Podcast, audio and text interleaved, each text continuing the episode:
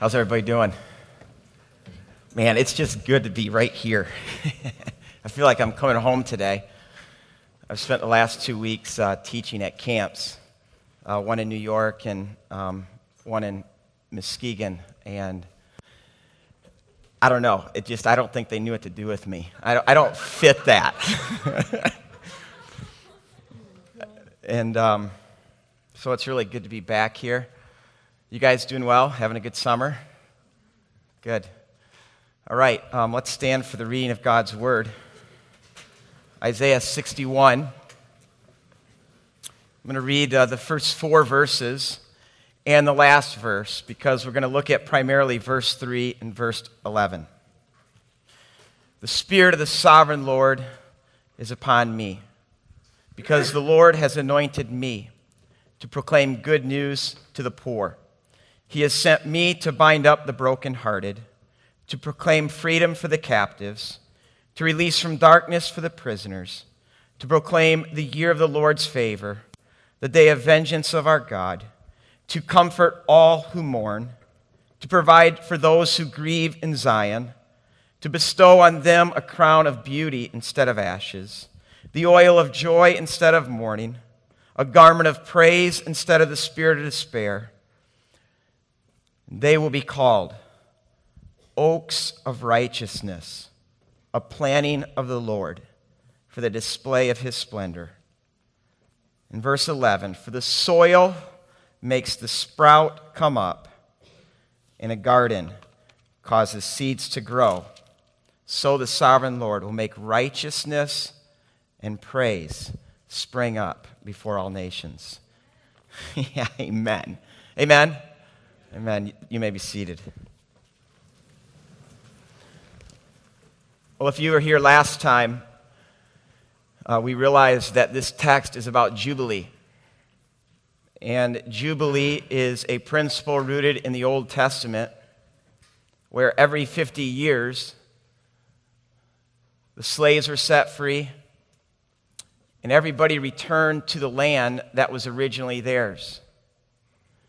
And that's why Jubilee is good news to who? The poor. And Jesus stood up and made Isaiah 61 his mission statement. I came to proclaim good news to the poor. And what we oftentimes do with this is yes, we quickly run Isaiah 61 to Jesus and we spiritualize it. And we say, yeah, that's for the spiritually poor. Yes, it is. But it's also for the poor. And that's why Luke has his version of the Sermon on the Mount, the Beatitudes, where he differs from Matthew. Matthew says, Blessed are the poor in spirit, for theirs is the kingdom of heaven. And, and Luke just says, Blessed are the poor. And instead of blessed are those who hunger and thirst for righteousness, he just says, Blessed are those who hunger and thirst. And so it's both. And I'm going to tell you something. If you don't understand, apart from God, that you are poor, the poorest of the poor, I will tell you the gospel will never move you, it'll never thrill you, it'll never bring you to tears like it does to the poor. Oh, they love it. All right, so now we come to verse 3 today. And we have this powerful, powerful image of an oak tree. And then when you get down to verse 11, it's combined with this image of a garden. Now, what I want to say here at the outset is this that the Bible gives us more than just propositions. The Bible is full of pictures. And I think sometimes for us as Westerners, it's difficult for us to see the pictures because we think in terms of the proposition. We, we love the logic of the text. And like a scientist in a laboratory. We like to almost place the Bible in a test tube and we study it so we can understand it, so we can have it all figured out. But the people in that part of the world, they think in terms of the pictures and the images because to them, it's the picture that communicates. I mean, just think about it. Proposition God loves you. Picture Father waiting on the porch, sees you off in the distance, and he runs with all his might. That's the picture.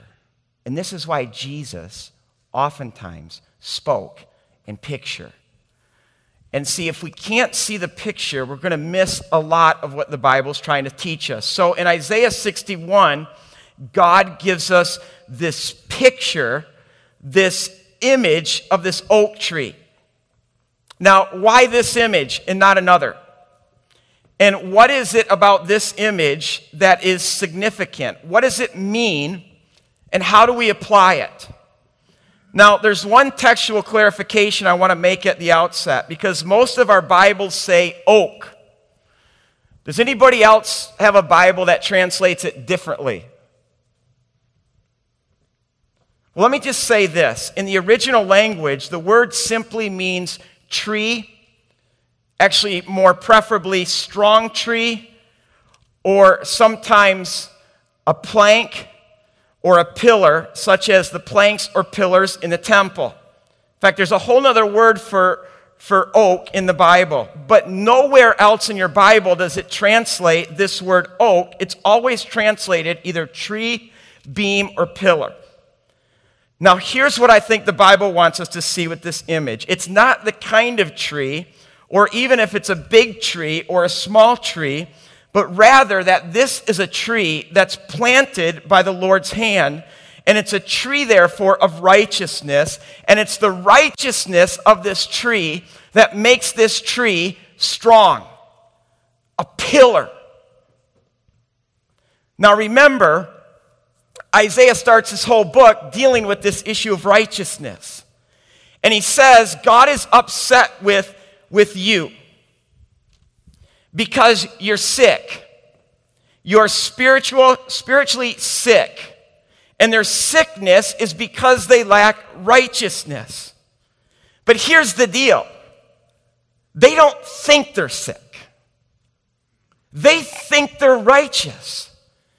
Because when you read Isaiah 1, they go to church, they pray, they fast, they have this this relationship going on really well with God, but God says, Yes, you do, but you're sick because you don't have this relationship going on with each other in the, in the world. In fact, that relationship is all messed up. And so God is upset. In fact, Isaiah tells them in chapter 1 that you become Sodom. Imagine if God just declared that about us this morning. You're like Sodom to me. Well, what's the sin of Sodom? Well, we've developed terms from Sodom, which I don't need to go into. And so we certainly know the sin of Sodom was, was sexual perversion. But the Bible tells us that it's more than that.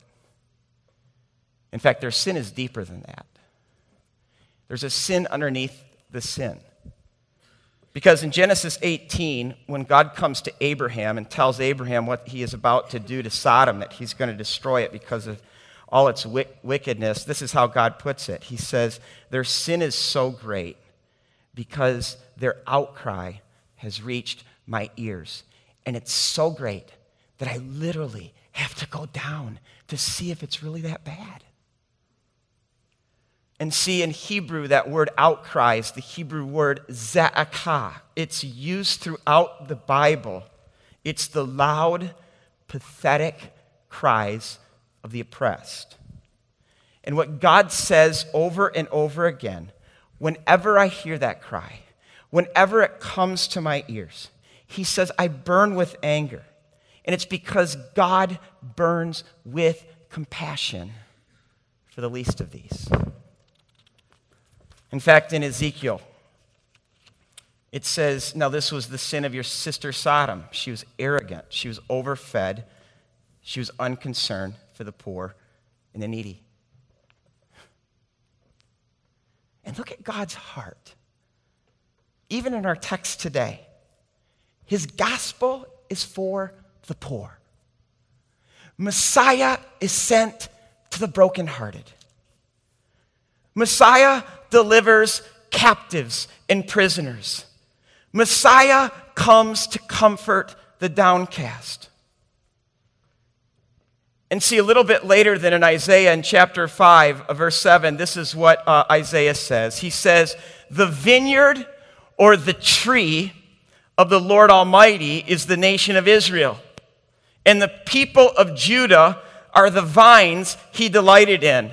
He looked for justice, but all he saw was bloodshed. He looked for tzedakah, righteousness, but all he heard was ze'akah, the cries of the oppressed. Righteousness has a lot more to do than our relationship with God. Righteousness has a lot to do with how we respond to the cries of the oppressed. I wonder what God would say about us. I wonder what he would say about his church today. Do we hear them? Do we even know they exist? And what are we doing? See, here's the picture. Have to see this picture. Israel is to be this tree, this vine, this tree that's planted by the Lord in the garden of God's delight. Can you see that? Because this is the picture that God uses to cosmically explain what He's been doing in our world ever since creation. God is a gardener, He plants gardens. And this is what He does He moves into the chaos, He brings shalom by planting gardens. That's why, look at verse 11. For as the soil makes the sprout come up, and a garden causes seeds to grow, so the sovereign Lord will make righteousness and praise spring up before all nations. See, in the garden, in Hebrew, it's the word gan. It's the environment in which the kingdom is planted. So it's more than just this piece of real estate or this space, but the gan is God's people. It's a people who are called out of darkness, out of chaos, and we are called to be the garden of the Lord. We are called to be shalom to a world that's in chaos. That's the picture. Now, I don't know about you, but I love this picture because when I plug it into the biblical story, I think about, all right, what's the first garden? What's the first Gan? It's Gan Eden. Eden came out of what? Chaos. The Bible wants us to see that. So when God creates the world, what he's doing is he is unleashing his rule. He's unleashing the kingdom of God upon that chaos, and he's replacing it with shalom. Then what, what does he do? He plants a garden and he puts a tree in the center of that garden. Why? Because that world still needs the garden and it still needs the tree. The tree is the tree of life, which represents the awesome reality of God and his presence providing life for the world. That tree is the life source, it's the power source, it's what makes that garden a paradise. Because without that tree, without that garden, the world will go back into chaos. That's the picture. And the garden, as I said, is more than a place, it's God's people in God's place, connected to the power source, the tree of life, abiding in Him, living under God's rule, and enjoying God's presence. Why? So we can just sit around and wait until, Now that, so that we can bring God's rule, God's reign God's kingdom, God's presence to bear on the world. And that's why I love the fact that this church is 90 10. We don't exist for this. We exist for that out there.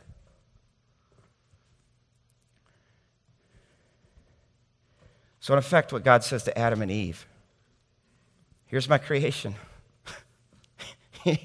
here's, here, here's the world that I've made. I want you to rule it. I want you to subdue it. I want you to explore it. I want you to cultivate it. I want you to enjoy it.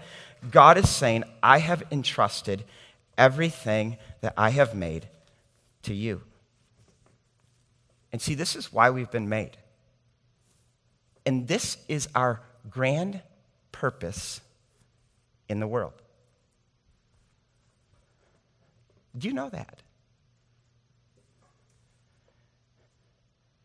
Because I love how Genesis 41 41 talks about Joseph, talks about Joseph's place in, in the Egyptian empire. And uh, this is what it says So Pharaoh said to Joseph, I hereby put you in charge of the whole land of Egypt. And then Pharaoh took, his signet, took off his signet ring and put his finger from his finger and he put it on Joseph's finger. He dressed him in robes of fine linen. He put a gold chain around his neck. He had him ride in a chariot as his second in command. And when the people saw him, they shouted before him, Make way. Thus he put him in charge of the whole land of Egypt. Then Pharaoh said to Joseph, I am Pharaoh, but without your word, no one will lift a hand or foot in all of Egypt. And Pharaoh gave Joseph the name Zephaniah Paniah, which means the Lord is near and the Lord, Lord listens. And see, when a Jew reads that text, do you know what they say? That's more than Joseph. That's who we are. That's our place in the universe. And that's why David, when he says in Psalm 8, I look at the stars and the things that you have created, and I think, who am I in light of such an awesome God who created all that?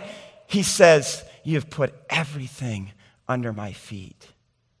All creation. And you've crowned me with glory and honor. And see, when we understand this, this ought to breathe massive purpose into our life. And it just kills me today when I see our youth who, for a large part, are growing up today with no sense of purpose. We haven't breathed this massive purpose into their lives.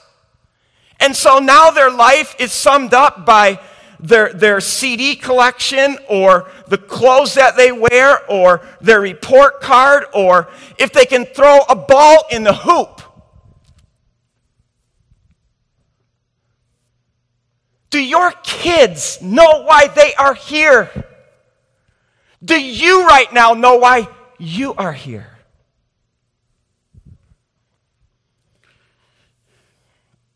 We are here to partner with God to bring shalom to chaos. That's why Libby and I, we have this running conversation.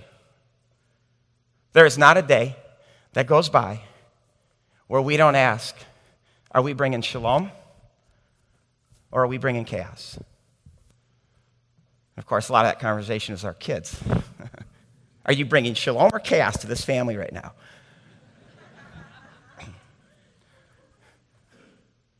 Rod, are you bringing shalom or chaos to this marriage?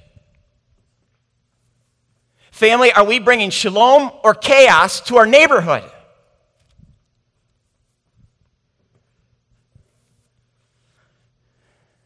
With Adam and Eve, God gave one important stipulation. As He gave them this massive purpose and calling in the world, He tells Adam and Eve, you know what, you can't just tend my garden any way you want. You're to be my tenants. You are not the owner. I am the owner. And you are to care for my world by my world, word and for my glory. Not your glory, not according to your word, according to my word and for my glory. And see what we know when we read the biblical story is that Adam and Eve failed at this because they refused to be tenants. They insisted on being owners. Adam and Eve therefore lost the tree. They got disconnected from God. They got kicked out of the garden, and the world fell back into chaos. The gospel is that God doesn't give up on the world. Because what God does is He plants another garden. And there are two texts in the Old Testament that I'd like you to see. The first is Psalm 80. And starting at verse 8, it says, You, referring to God, God, you transplanted a vine from Egypt. You drove out the nations and you planted it. You cleared a ground for this tree and this tree took root and filled the land. The mountains were covered with its shade, the mighty cedars with its branches. Its branches reached as far as the great sea, its shoots as far as the river. Here's the picture again God takes a people for himself, he removes them from Egypt, from chaos. God says, I planted you. He gives them everything. He gives them houses. He gives them cities. He gives them vineyards. He gives them the land. And he places this vine, he plants this tree in another garden, the promised land. And he walks with them. He dwells with them. He puts his name on them. And again, we need to ask why? For what purpose? Just so they can enjoy God and enjoy the garden, the promised land that God's given them? No, look at verse 9. You cleared the ground for it, it took root, it filled the land, and the mountains were covered with its shade, even the mighty cedars with its branches. See, what you have here is this tree that grows and literally covers the mountainside because God is planting this vine or this tree so it can provide covering, not just for the people of Israel, but for all people through the people of Israel. You're to be shade. And we've talked about this before. Shade is one of those powerful biblical images or metaphors about God and who God is. Psalm 121 says, God is shade. God says, I'm the shade at your right hand meaning this that when life is overwhelming, as it is for some of you right now, when you think you can't take another step,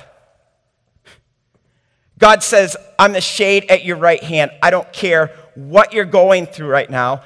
I am no further away from you than as far as you can reach. And that's how much shade I will be to you. I will be just enough shade.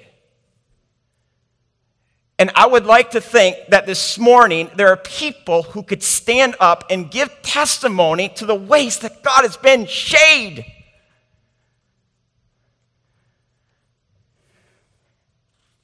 And this is what God says to his people. He says, As you experience my shade, I want you to make it your mission to provide God's shade to a world in chaos.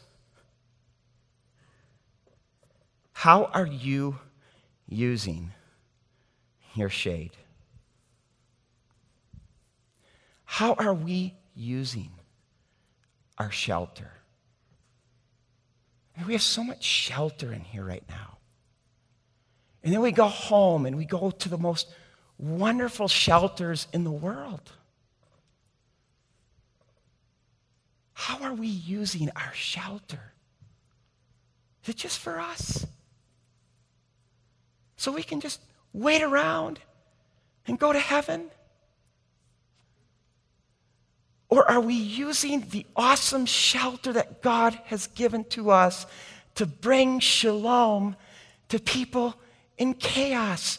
There is a world out there that has no shade.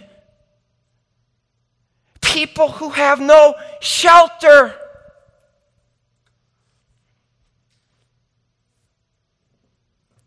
The second text is Isaiah 5 that I want to show you, and that's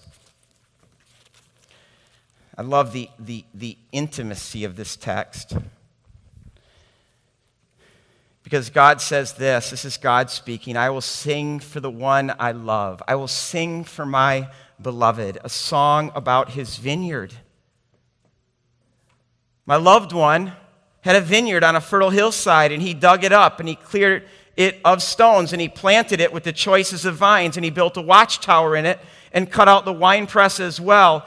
And then he looked for a crop of good grapes, but it only yielded bad fruit. In verse 4, what more could have been done for my vineyard, for my tree? When I looked for good grapes, why did it yield in the literal Hebrew only worthless ones?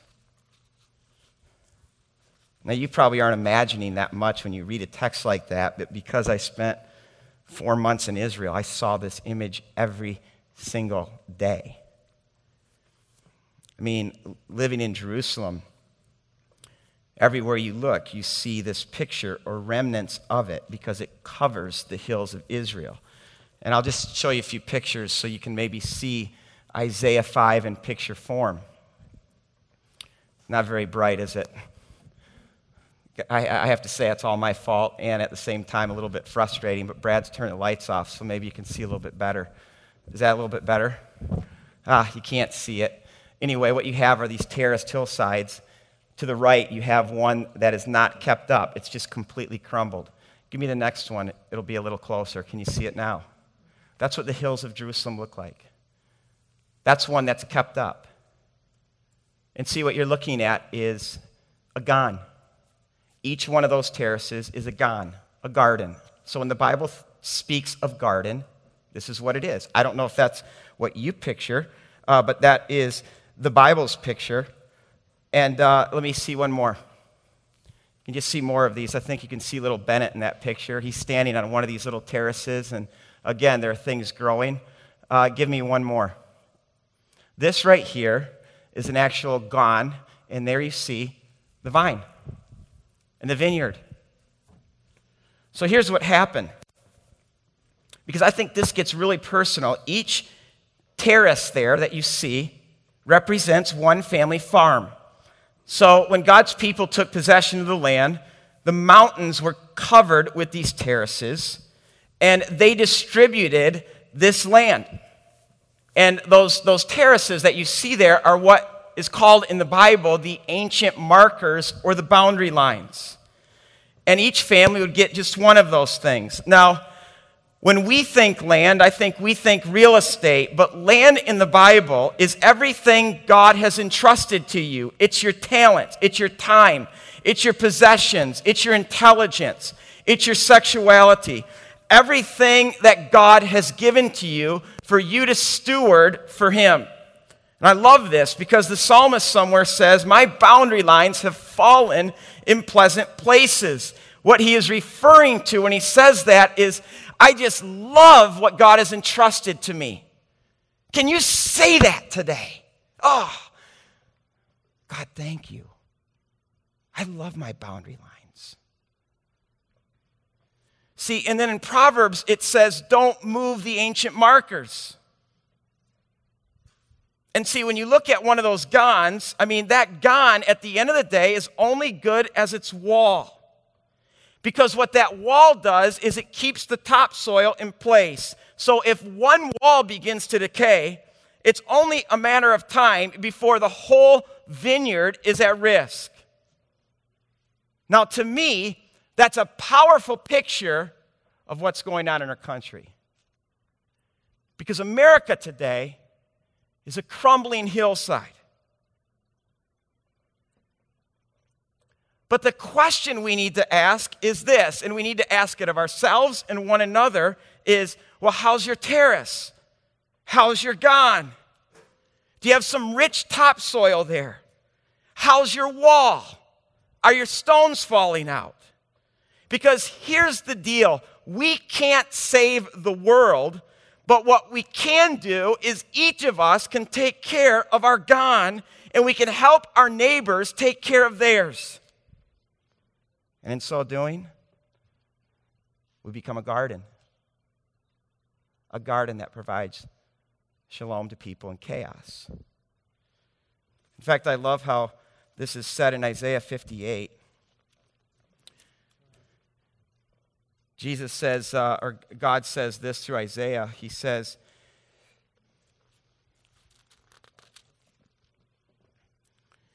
He says, if you do away with the yoke of oppression and with the pointing finger and the malicious talk, and then verse 10, if you spend yourselves on behalf of the hungry and satisfy the needs of the oppressed, if you do these things, your light will rise in the darkness and your night will become like the noonday. And the Lord will guide you always, and he will satisfy your needs in a sun scorched land, and he will strengthen your frame, and you will be like a well watered garden a Gihon, a spring whose waters never fail. And your people will rebuild the ancient ruins. They will raise up the age old foundations, and they will be called the repairer of broken walls, the restorer of streets with dwellings. Does that describe us? Are we the repair of broken walls? Are we the restorer of things ruined?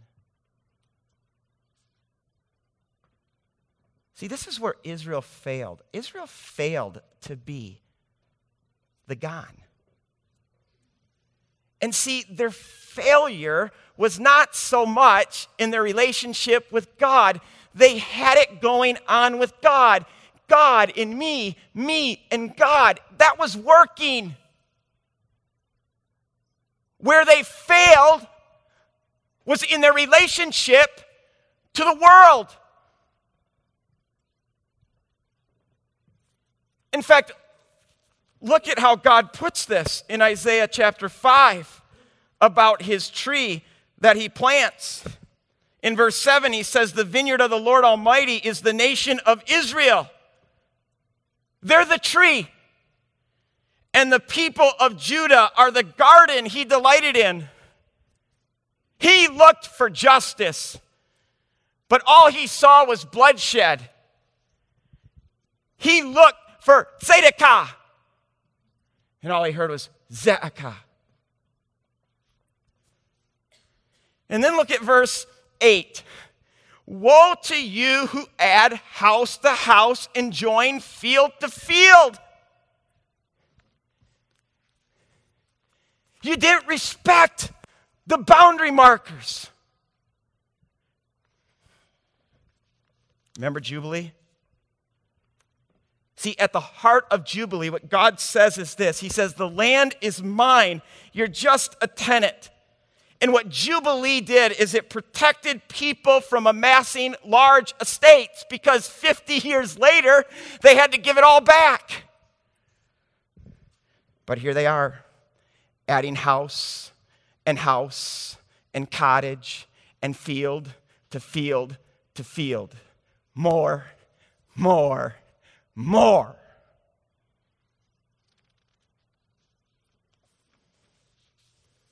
In fact, this is an age old problem that goes all the way back to Eden.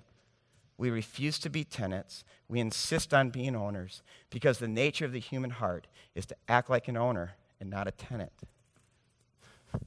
This is my life. This is my body. This is my mind. These are my talents. This is my money. These are my kids. These are my possessions. These are my rights.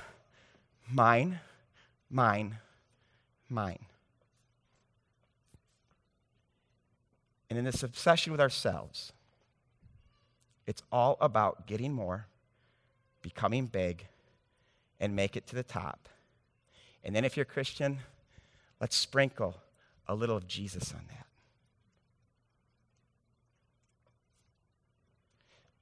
We will never be a light to the nations, a city set on a hill. We will never be shalom to chaos. Remember Jonah? Hey, Jonah, would you stand in the gap for wicked Nineveh?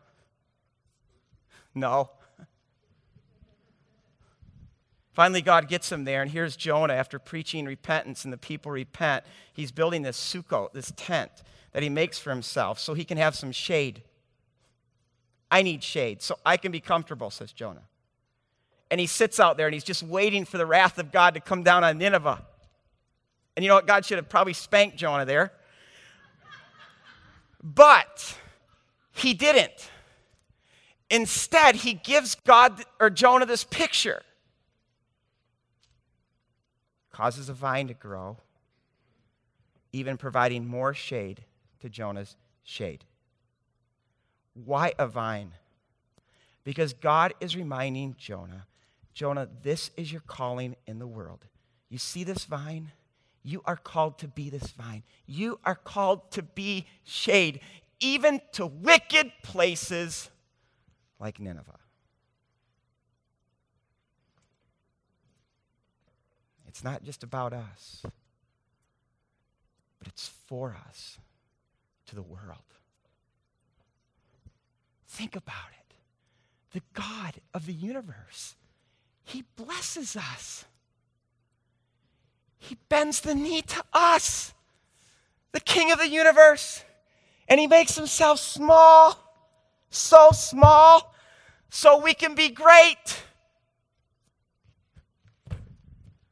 So we can just wait around and go to heaven?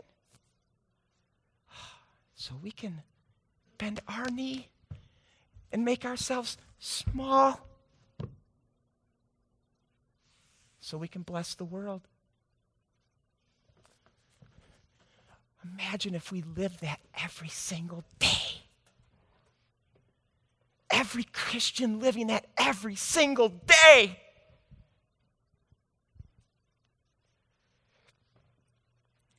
At some point, God's patience runs out when his people fail at this. And that's why he will remove the vine, and the world then reverts into chaos. In Isaiah 5, God says, I will remove its hedge, it will be consumed. I will break down its wall, it'll be trampled ground. I will lay that tree to waste. Praise God. He doesn't give up on his people, that he doesn't give up on this world. Listen to just a few words from Isaiah 11, and this, this kind of language is found all over the Old Testament. A shoot will come up from the stump of Jesse. From its roots, a branch will bear fruit. The Spirit of the Lord will rest on him the Spirit of wisdom and of understanding, the Spirit of counsel and of might, the Spirit of the knowledge and the fear of the Lord. And, and he will delight in the fear of the Lord. With righteousness, he will judge the needy. With justice, he will give decisions for the poor of the earth. He will strike the earth with, with the rod of his mouth, and with the breath of his lips, he will slay the wicked. And righteousness will be his belt, faithfulness the sash around his waist.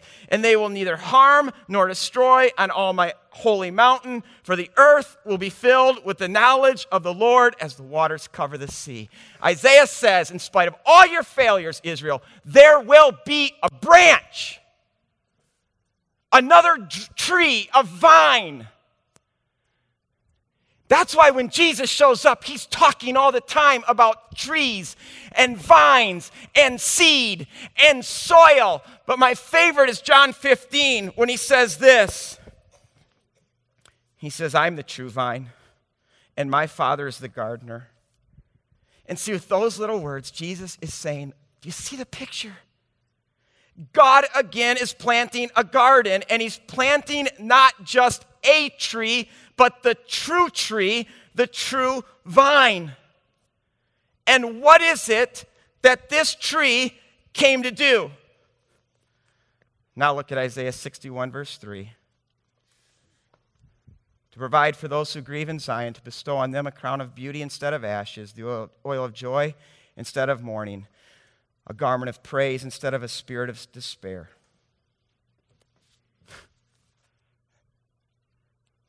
Has he done that to you?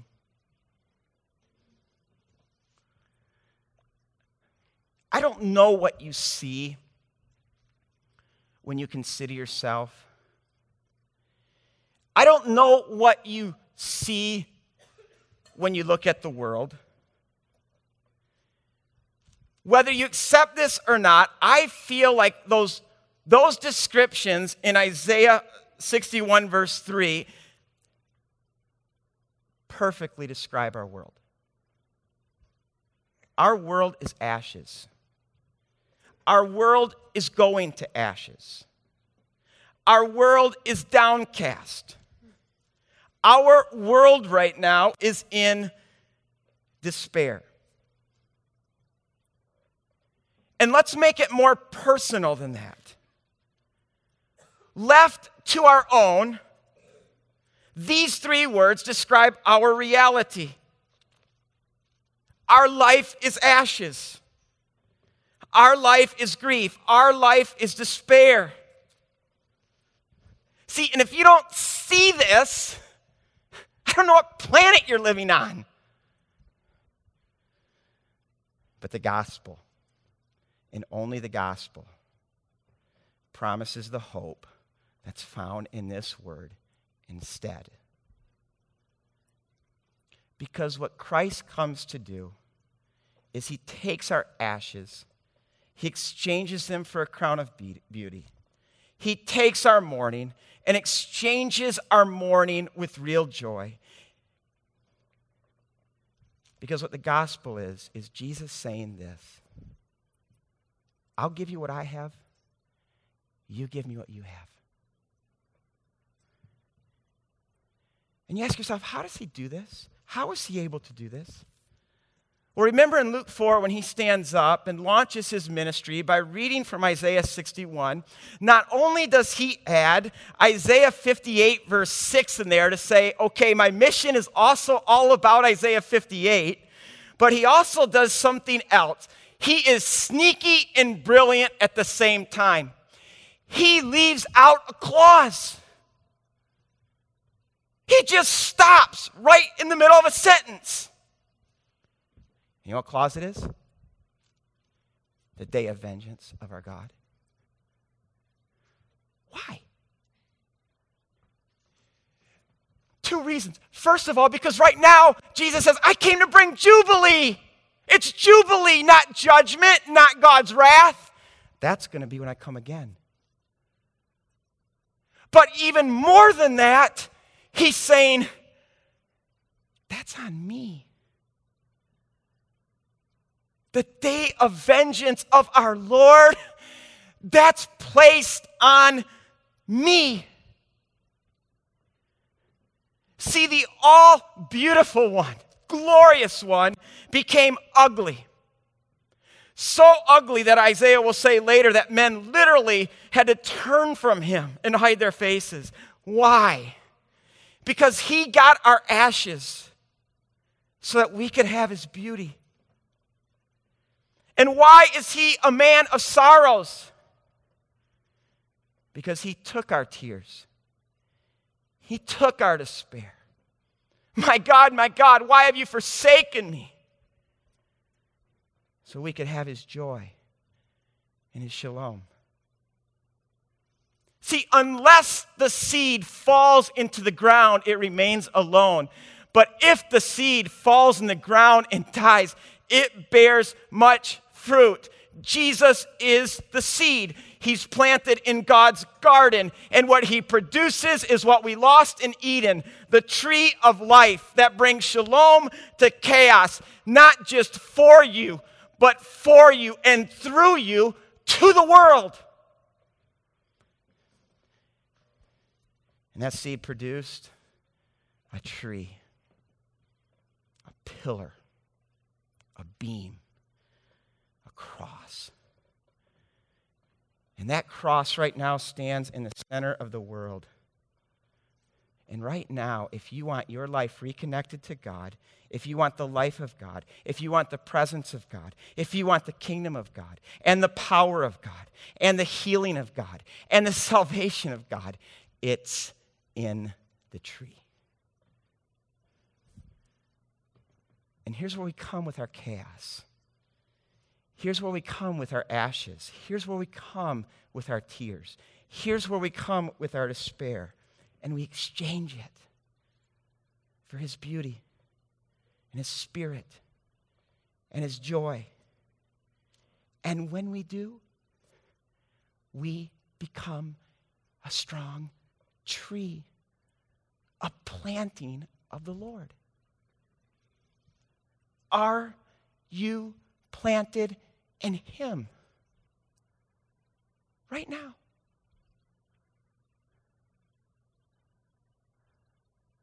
Are you full of life today? Joy, abundant life, praise. Eight times Jesus says in John 15, Abide in me. Abide in my love. See, we don't just know about him, we literally place ourselves in him. We place our life in Him. And I know what some of you are thinking right now. Well, what does that mean if I literally place my life into Him? Does that mean I got to give all this stuff up? Does that mean I can't have sex with my girlfriend anymore? Does that mean I need to really live selflessly? I love what C.S. Lewis says. He says the Christian way is different, it's both harder and easier because Christ says, Give me all. I don't want your time. I don't want your money. I don't want your works so much as I want you. I have not even come to torment your ordinary self. I've come to kill it. No half measures. Hand over the whole ordinary self, both the things that you think are innocent and the ones you think are wicked. Give me the whole you, and I will give you a new self instead. In fact, I'll give you myself.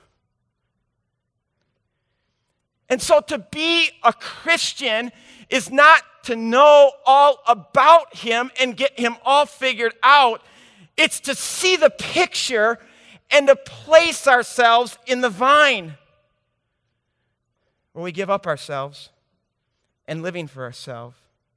We give up the right to call the shots, to be the own, our own masters, where we throw ourselves in Him and where we die. Because unless the grain of wheat falls into the ground and dies, it will remain alone.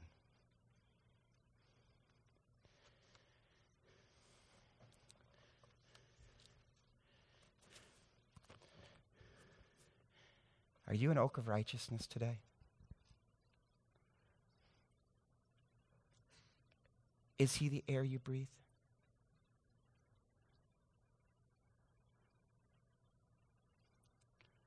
Are you bringing shalom to chaos? Let's pray.